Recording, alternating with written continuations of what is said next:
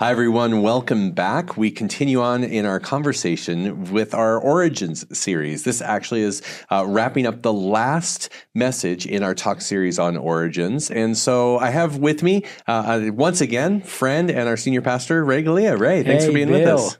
But you know what I love about this? You're not as tall as when you were in that video the other day on Sunday, when uh, I realised how tall indeed you are compared to me, or how short I am. Maybe that's a better way of saying it. I, I didn't realize either when we were shooting the video. It was, it's it's your identity is so confident in Christ that it just you seem larger than life. Put it this way, I needed some height pills. well, it was great. I was at Creekside uh, getting ready to give the message that we're going to talk about today, mm. and just really grateful to God as we're talking about Vision 2023 mm. and what God is doing. Uh, it's amazing. It is amazing. And now that we've got Daniel on board, how exciting is that? And I think we're closer than ever before to getting that hotel. I think it's in arm's reach now. So, you know, and uh, people are putting their hands up to want to serve in the, in the next site, wherever it may be. That's been the exciting thing, just seeing people say, wherever it is, I want to be a part of it. And uh, Daniel and Aaron, who are spearheading that third site, have just been getting lots of good feedback. So that's encouraging. Mm, I found preparing for this message on Abram uh, quite personally enriching mm. as I as we're talking about Vision 2023 and we've had some conversation with hotels that haven't gone through and and just to hear of God's faithfulness yeah. to fulfill his promises mm. it, it, actually gave me quite a solid footing uh, to be able to cast vision for 2023 knowing if God can fulfill his promises with Abram yeah. boy how much more so with yeah. us well, he goes public on Genesis 12, doesn't he, on his missional vision statement that's going to basically set the agenda for the rest of the Bible. Uh, to bless the world through the seed of Abraham. Uh, I love, I love that. You know, it's just such a major turning point. Mm. And we know because we've seen all the installments of uh, the rest of the Bible, the New Testament, mm. the rest of the Old Testament. But really, bring us back to there. Abram is, mm. and it, before his name changed from from Abram to Abraham, he's there God says, go, leave everything, leave your family, leave your inheritance, leave everything. How would you respond if that was you? Well, I don't know because coming from Sydney to Dubai was a big call, but it, you know, I knew where I was going. I knew that I'd been here before. I'd met uh, and had the chance to uh, meet some of the staff. You know, it, it was a very different kind of journey for someone like myself and everyone else who makes uh, fellowship their home because there's still a, there's a knowingness about where you're going but this is simply taking god at his word and turning faith into obedience with an unknown outcome other than god is going to be with me that is faith. And to not see it ahead of time and yeah. just to go. Yeah. It says, God says, go to the land where I will show you. It's like showing up to the airport and saying, okay, where are we going? Well, we're going where the airplane takes us. Yeah. Like, no, I want to know. I want to know. And and even Abram, as one of the first third culture kids, he grew up in one area, and then his family moved to Haran, mm-hmm. and then uh, God tells him now leave there for someplace else. Yeah. And it it really touched me knowing we who are global nomads here in Dubai. Someone asks us where are you from, and we kind of have to scratch our heads. What do you mm-hmm. mean? Um, that Abram then would leave those roots that he has, that he would leave his inheritance, that he would leave everything he knows just because God says. Yeah. And it is the perfect definition of faith, isn't it? Mm. Taking God at his word. Mm. That's simply, it's, and it's always tied to promises, mm. you know, isn't it? If faith is never just a, an ambiguous, bland, broad thing, it's like God has issued promises and those magnificent promises, I will make your name great, I will, I will bless the world through you, you know, and etc cetera, et cetera, and, be, you know, the, the land and so forth. And you think, wow, here's a guy. Now remember, he's 75. His wife is infertile. He's going to be the agent of world blessing through his seed. And all he's got is, and he's come from parents who don't believe in the God of Abraham, Isaac, and Jacob. uh, you know, like it's like his first generation believer. Mm. uh, he, he, goes from being a Gentile to a Jew, if you like, uh, outside the faith to inside the faith. Clean. That is extraordinary. You know, it certainly is not flawless as you see the stories unfold, but he is, as Romans 4 says, he is a man of faith and mm. uh, believe the God who can do the impossible. Mm. It's quite encouraging to see Abram take God at his word. He gathers everything up, he leaves, mm. And then after responding in faith, then God saying, I will give you uh, the land I will show you, then becomes the land I will give you. Yeah. Uh, as he show becomes give mm. when Abram responds in faith. And, and that's just, I, I, think a lot of times in the story, we know the end of the story. Yeah. And so we go, oh, of course he would go. But in the moment when God says something, to take him at his word yeah.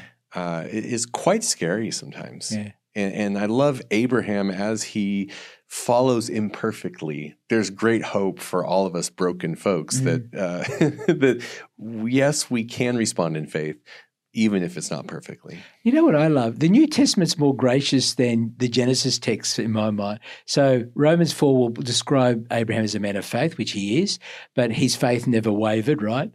Except you're seeing the Genesis story unfold and you think, wow, I mean, he kind of threw his wife under the bus there a couple of times, you know. I mean, technically, she was his sister, half sister. And so, you know, it wasn't a lie, but there was a sense where, you know, you, you, you feel like, man, you know, you could have done a bit more to protect her. Uh, and then with Hagar, you know, he get the covenant is made uh, in Genesis 15, and then and then you know, well, he's now getting on seventy. You know, what starts seventy five? It's a twenty five year wait for him to have Isaac, right? So that's a long time from an old man who's essentially a pensioner by this stage, with a wife that can't have kids, still clinging onto that promise of having a son, from which then all those other promises are going to flow. That is extraordinary. And yes, he wavers, but but essentially, it's a wavering still on the basis of I'm going to trust his God. Mm, yeah. Mm. It's it's like I'll, even though the ground beneath him seems shaky, mm. he continues on a steadfast journey, even if there's wandering from here and there, but he still makes that progress yeah. forward, responding to God in faith. Yeah. As you as you reflect on your own life, uh, not to the magnitude and degree of, of Abraham, but mm as God has led you, as He's directed you, first of all, how do you know it's God directing you and leading yeah. you? Um, oh, the guidance question. Yeah. Yeah, that's, you know, because I didn't get an audible vo- I mean, well, you know, it kind of starts off with when I became a Christian, you know, there was uh, a promise that I had heard seek and you'll find, ask and you'll receive. Uh, I then say to Jesus, if you're out there, I want to meet you based on that promise. Uh, and you know, and then I arrogantly said, "I'll give you three weeks to reveal yourself. I'll I'll read the Bible. You persuade me if it's true." Now, there's a promise that I'm trusting in very tentative way, uh, but I'm actually starting that journey of faith there. Till three weeks later, I do say yes to Jesus. Then I trust the promises of salvation. Uh, that that He died for my sins, that I am forgiven, I am a child of God, and you kind of learning the dimensions of that. But and then you're learning to trust him in the whole of your life, aren't you? You know, with your material needs, seek first his kingdom, his right, and all these things will be given unto you. So it's moving out of the circle of salvation to the to the whole of life. You know, in terms of how I live my life, the choices I make, saying no to this person for relationship, going to marry that person, you know. But then, then the guidance questions within that, like starting in, you know, the church plant that I started, after I left Bible college 32 years ago. And uh, just having a quiet conviction that this was, you know, well, my wife and I were planning to go to Malta really to serve there. Sandy gets um, postnatal depression. So we think, why don't we start it? Now, in partly it was kind of like a rational thing, but um, there's a sense where God wants me to reach my people and those similar Mediterranean Middle Easterners. So it went from Malta to Mediterranean Middle Easterns in the western suburbs of Sydney. Then it broadened, but there was that deep conviction, and then confirmed by those around me. So I'm, yeah, I guess I'm wrestling with inner conviction and external confirmation, and because uh, plans fail through lack of counsel. So for me, it's not an audible voice that says "go here, go there."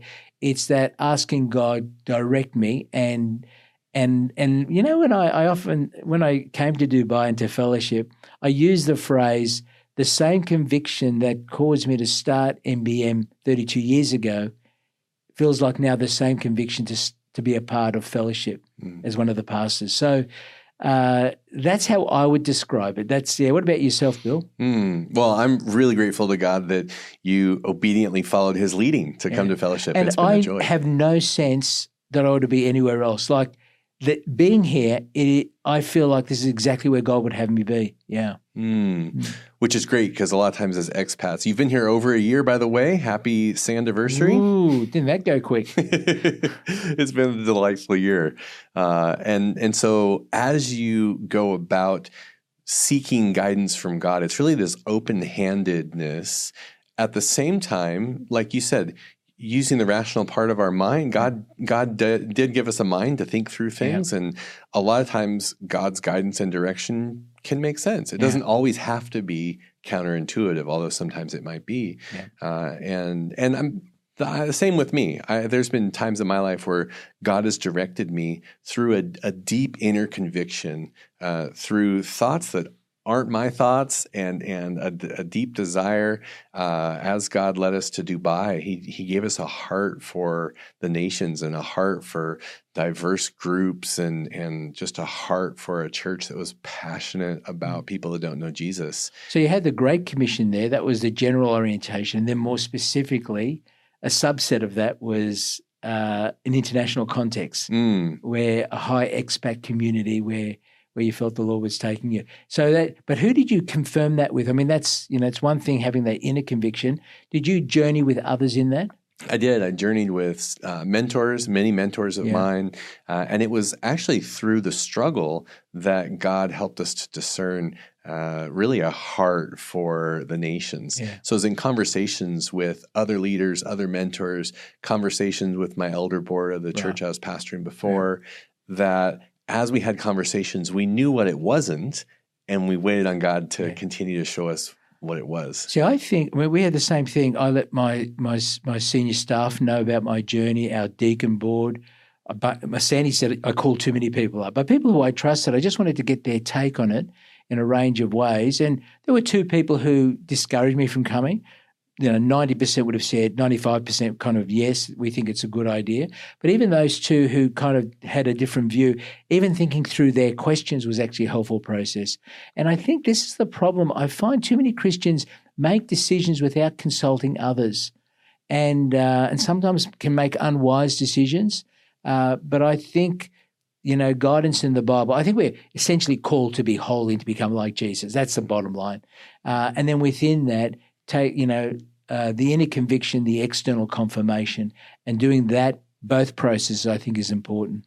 I have to discern God's leading in community Yeah, because that's a good way I it. know that my my propensity to depend on myself is so great Yeah. that that if I'm making significant decisions, how do I know that it's God's voice and not just my own desire? How do I know that that it really is the best way to serve the body? Or just something I want really badly, you know. And as much as I'd love to think that uh, I wouldn't have those motivation, I realize, like we talked about last time, I realize my motivation is always split. Yeah. And so as I talk with other people that know me, mostly men that know me that I'm really close with, uh, really close friends that that I can say, hey, I want you to speak the good, the bad, and the ugly about all of this, Yeah. and the questions that people ask. I think, oh, that's that's a good point. Yeah, you're right. And even the opposition that some people have. Uh, then that's when I know, okay, you raise up a really good point. Yeah. I still feel convicted, and I don't. I'm not convinced the other way. Then, Yeah. then that strengthens the leading. That's true. When my kids were crying, when we told them, and our grandkids, and we still had a conviction, that was a pretty good test uh, because uh, if you're going to fall, fold, that was the point to fold. But there was a sense of no, this would have, uh, uh, this would be where the Lord would have us be. Okay, Mm. and then and then off we go. Mm. We had family members that we are really close with. They retired, they sold everything eight hours away, and they moved three minutes away from our house Wow. uh, when we had two young kids. And then two or three years later, we said, Guess what? we're, we're moving. And their response and the apprehension of Mhm. telling them that we were moving was removed. We Mhm. had no apprehension about doing that. We had a real peace that we were following Mm. God's leading. And, and it was at that time that we told them that we thought, okay, Fa- Father, you really are guiding us this way. And their response only confirmed that. Their response was saying, "Hey, we we wish you could stay here, but we understand. You know, we understand that you guys are going to listen for God's guidance, and we support that." Now, let's say you came and it went. I'd use the phrase pear shaped. That's an Australian way of saying it didn't go well. You know, like uh, you got seriously ill or whatever. Um, would that have meant that this was not where the Lord would have you be? Mm, I, I think a lot of times we want to say that God led me into a better place that was better for me, yeah. uh, and a lot of times better means that it's uh, it's either more lucrative or it's safer or it's more comfortable. comfortable. But uh, a lot of times, I think God leads us into places where we trust Him, yeah. and it's only when things don't go according to plan that we really do see that yeah. we trust Him. And so, yeah, if, if we'd gotten sick or uh, I'm grateful to God it, it hasn't happened this way, but if something were to happen to yeah. one of our kids or to my wife, then then I I wouldn't uh, I wouldn't think oh I, I missed it I didn't choose the right mm path of where God was leading. Uh, I feel like sometimes God does lead specifically, but also I feel like sometimes God's more concerned about how we do what we do yep. than what we actually do. Yeah.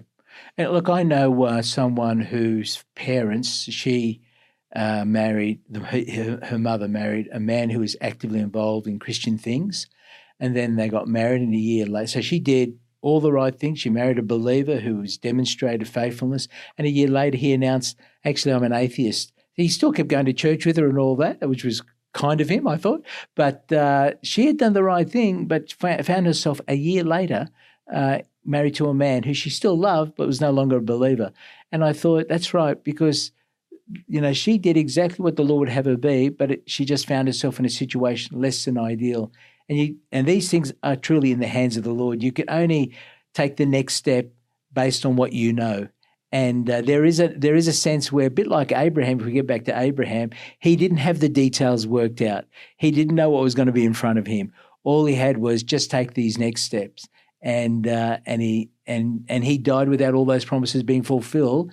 But as Hebrews says, looking forward to a country with a, whose foundation belongs to God. Yeah, mm. it really was a long journey of fulfillment yeah. with Abraham because the promises made to Abraham then uh, weren't completely fulfilled. You know, he could have he could have said, "God, I I followed you, and now what?" what this isn't happening there's mm. not this that or the other but we do see that really after genesis 12 uh, that, that's a huge hinge in mm. the bible that a lot of other promises are built on yep. and we see what god says he'll do in genesis 12 he does and because he does that then we can see he is also faithful yep. to fulfill his promises now in Genesis 15, you got the covenant, so you get the promises in Genesis 12, then the formalization of the of those promises into a covenant, um, between God and Abraham.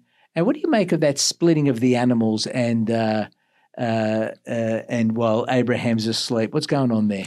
Yeah, yeah. When you think about it uh, in this day and age, if I were to uh, have a, a contract with my landlord and and there were two animals, you know, an animal split apart and blood in the middle. It just that would be seem very awkward. But uh, back then, it was God cut a covenant with Abraham, and He cut a covenant and saying, you know what? If I don't, and by the way, He God's the one that passed through, and as God passes through, He's saying, if I don't fulfill this, may I too be like these animals, right. uh, ripped apart, uh, because because of broken promises. There is bloodshed mm uh, with broken promises, and that's the serious. It, it's it's uh, there's a saying that we used to say as kids. I don't know if you did in Australia, but you know, cross my heart and hope to die. Right, and so yeah. it, it's saying this is so serious mm. that it's a matter of life and death. Right. So, and that takes you to the cross, doesn't it? Mm. Because the breach of the covenant was made by us, but God took upon himself the consequences of that breach at the cross, taking the curse of the law that we had broken uh, uh, in our place, which is wonderful. I love Genesis 15 is important because uh, you've got there also the, the doubts of Abraham, and God has to take him out. Look at the stars of the sky, so shall your descendants be. And he's thinking, well, you know, there's nothing happening, and it's been a decade now, and I've been waiting and clinging on to a promise without fruit. And I love that Genesis 15, 6, and he trusted God, uh, Abraham believed God in that context that he would have descendants as many as numerous as the stars of the sky, and it was reckoned to him as righteousness. And Paul makes a big deal of it, doesn't he? That that that's the basis of justification by faith. That you and I are justified 2,000 years after Christ in exactly the same way as Abraham was 2,000 years before Christ, trusting in the promises of God. Mm. I love that. Mm. Nothing changes. Mm. Our right standing with God is trust, not works, but trust. Even though we are the ones that are the promise breakers, that Even we are though, the ones yeah, that yeah. are experts at yeah. failure, yeah. that God paid the price. Yeah. It's just, it, it's mind boggling. Well, what advice would you give somebody who is waiting on God? So you mentioned uh, Abraham was waiting 10 years and nothing happened. Mm-hmm. What advice would you give somebody that they're saying, i have been waiting on God to do this. I've been waiting on God to fulfill a mm-hmm. promise, or I've been waiting on God to guide that's me true. or lead me? That's a very good point because that's uh, what promise are you exactly trusting in? So I always remember the guy came up to, he was so upset his girlfriend dumped him.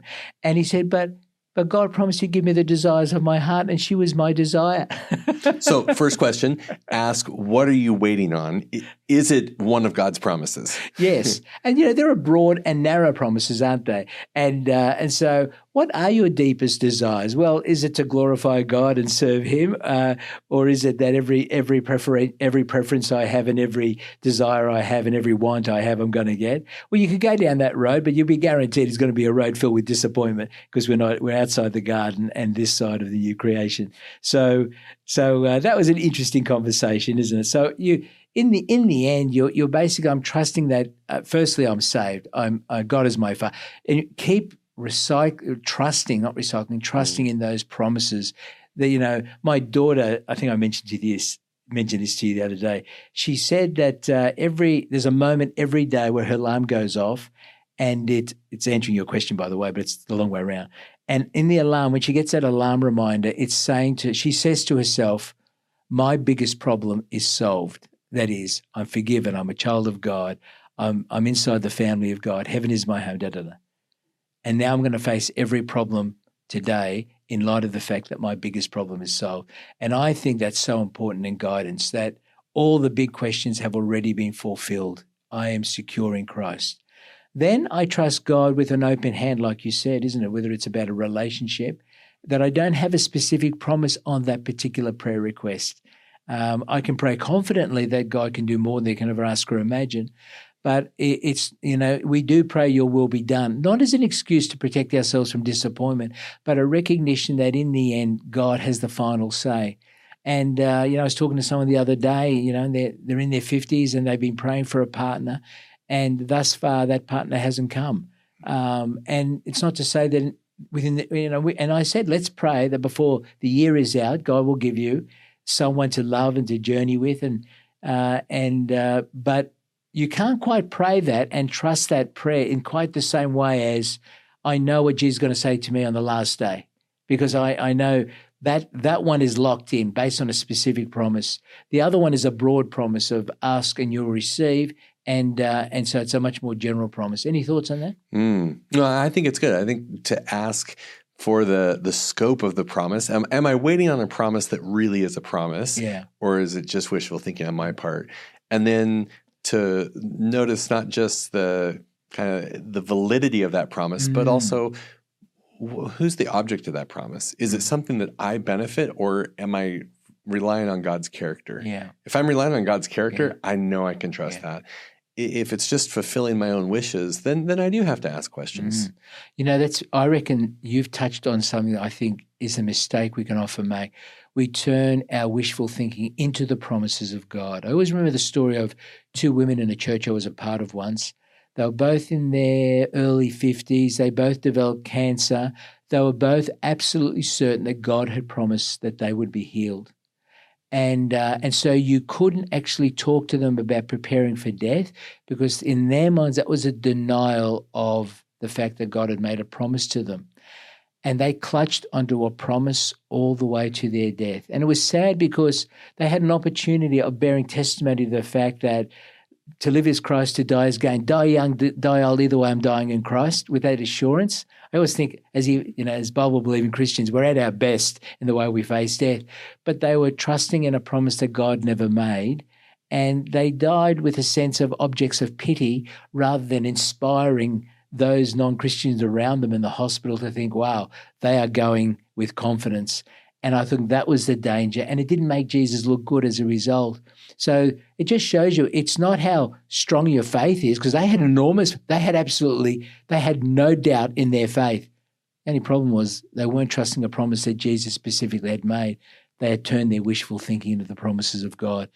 And that was a tragedy. Yeah. Mm. Goes back to what we were talking about discerning Yeah. God's leading in community. Yeah. And, and when community speaks into that truth, to to listen to the community Yeah. and and the Bible is saturated with promises. Yeah. God's speaking left, right, and center in in His Word. There's so many promises in Mm. Scripture, uh, and a lot of times we have to know well. Are those promises for the people in the Bible? Are they promises for us? Are they general promises? Are they Yeah. specific promises? And and I'm really looking forward to our upcoming sermon series on promises, where we're going to unpack Amen. these promises uh, of God and and talk about how they do apply to our lives and, and how to discern that. And I, I think, depending on what tradition, you either don't trust God in sufficient, you, you only trust God in the areas of salvation and not beyond. And, and, I, and I would say that's probably more the evangelical, if I would put it, Hmm. problem, you know, that we limit the scope of where we're going to trust Him in. Um, and perhaps, I guess, our, uh, the charismatic uh, brothers and sisters will trust Him in everything, but in a way that can fall into the name and claim it. And we both need to learn from each other.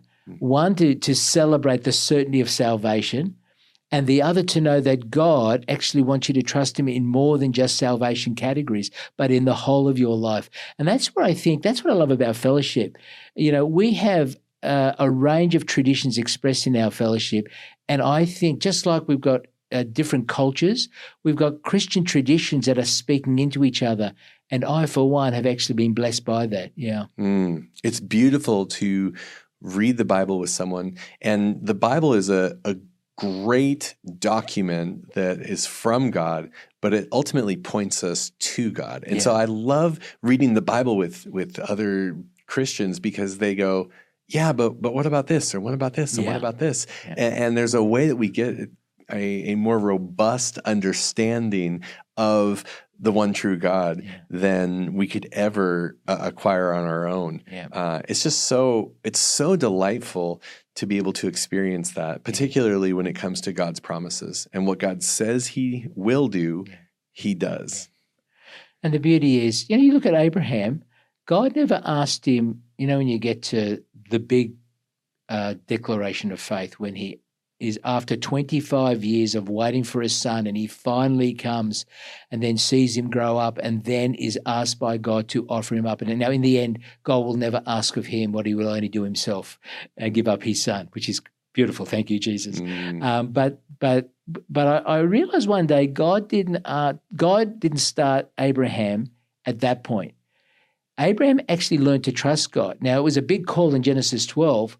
It was a much bigger call uh, in Genesis 22 when he had to offer when when he was prepared to offer up Isaac, knowing that God would raise him from the dead. And uh, and so in that journey of over 10 chapters and 25 35 years because Abraham's growing, uh, Isaac's growing, that's faith. And that faith, so it's not just believing, it's actually growing in your belief, isn't it? Learning to trust God more and more. mm, And Abraham's the man of faith and a model for us in that. mm, mm. It's, it's developing that trust muscle that we exercise I it. love that. And there's there's Trust pain, muscle, there's there's suffering. Use it or lose it. Exactly. Yeah, exactly. Keep And- using, keep trusting. And, Yeah. and and as we continue to trust, we see as we trust in the character of God, we know that we can trust that. And trusting in Him more than ourselves, that trust muscle is flexed. You know where I find that the most? In the area of two areas money and relationships. Hmm. money, it's like, you know, if you just have give safely, it's actually a safe faith. You never, it's actually putting God first, giving Him your first portion, your best portion. And you think, how is this going to play itself out? And you think, how did God answer that? He, he did take care of me. I've always loved those many stories in my life and lives of others of putting, seeking first His kingdom, His righteousness. And God comes through, Mm. however that looks. And uh, what was the second one I said? I Relationships. and relationships. You know, when you've got to maybe have a difficult conversation with someone, but you know it's important. And saying, Lord, I'm going to trust you. I, I need to have this conversation. and you think, wow, I'm so glad I trusted God and I took a personal risk in having whatever conversation I needed to have. Mm. Them's two areas that I think uh, just keep our faith living and active. Yeah. That reminds me, Ray, I need to have a conversation with you. Our time is up. The conversation. How can you say this to me? How can you say this to me? Uh, we're, thank you for being with us. Really appreciate the conversation you, about Bill. promises. Yeah. Well, thank you for joining us as we continue the conversation in our Origins series. And if this has been a helpful conversation for you to listen in on, uh, either this conversation or any of the others during the Origins series, I encourage you to just leave a comment in the comment section. Let us know uh, how you have enjoyed listening into this, if it's something that we should continue to do.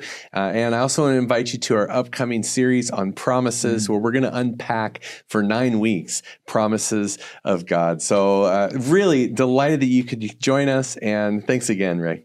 Thanks, Bill. All right.